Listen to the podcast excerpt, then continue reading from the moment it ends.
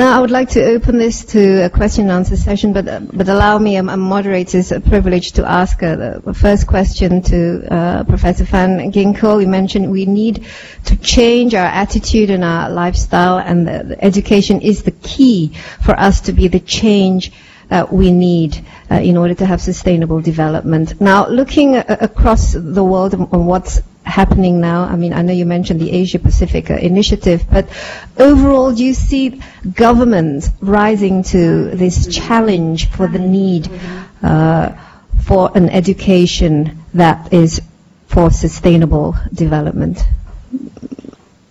Well, I, I was thinking about it uh, Uh, also after listening to Jeffrey Sachs.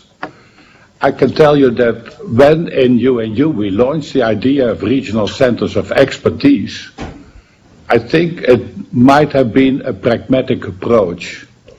What I could see even in 2005 and before, governments were signing up or they were supporting the idea of the decade of education for sustainable development but there were not many actions by many governments, some excluded, uh, but some good examples, but not many actions to really start to work on it. But I am quite confident what I have seen over time, there is a lot of drive from the education sector itself, from the people working there, the people studying there. And that's why the regional centers of expertise were kind of launched as a mobilization program to get action from bottom up.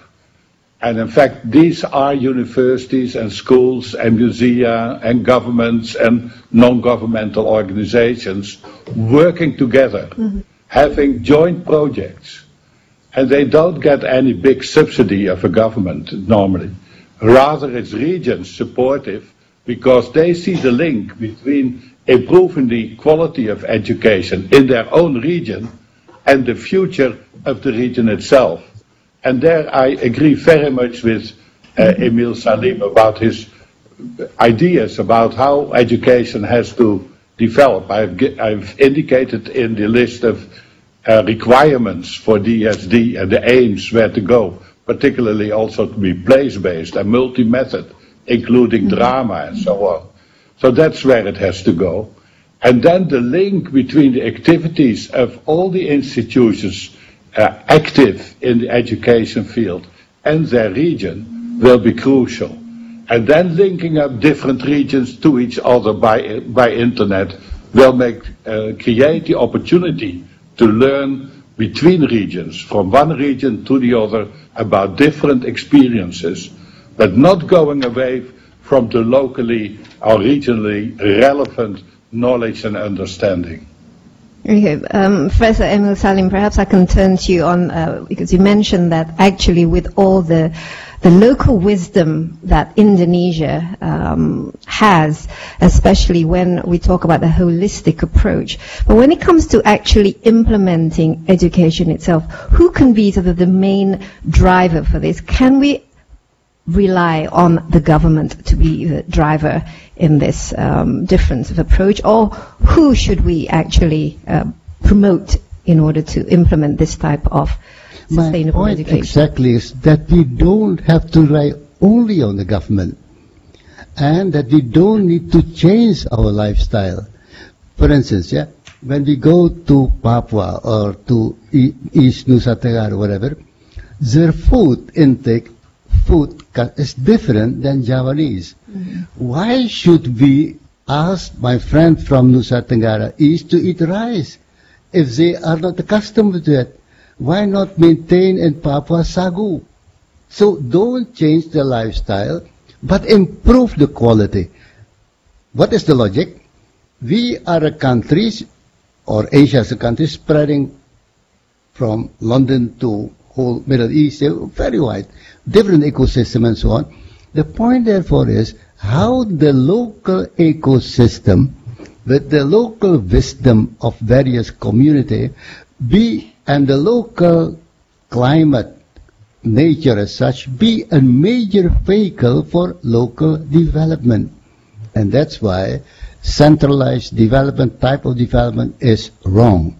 We must enable to decentralize the, the development, allow the local people develop their own food, lifestyle, whatever. Of course, here comes science and education to improve the nutrition and these kind of things. But basically, use the local wisdom, custom, ethnicity, whatever, add science to it, raise the value added through resource enrichment. Okay, now to ITB for your question. In ITB, I think uh, we, we have to generate some uh, maybe uh, material for education that uh, integrate our our technology that support about uh, green uh, green uh, social community. I think Okay, okay. Thank you. Perhaps, uh, but Emil, you'd like to quickly We must respond. agree on what we mean by green society. That is the society that relies on the sustainability of the life support system of Earth. And therefore, point one, the development must dominated by renewable resource development. Second, we must recognize that we live in a web of life, nature, web of life interconnection in society. And third, there is this interdependency between us, between members of society, between nature and human beings. And fourth, there is then important to maintain di- diversity. That's why we had in 92 this convention on biological diversity. And finally, all this provide us a pattern of life that is sustainable. Therefore, we must learn green society means a society that lives in accordance to mm-hmm. nature, and we must learn from nature.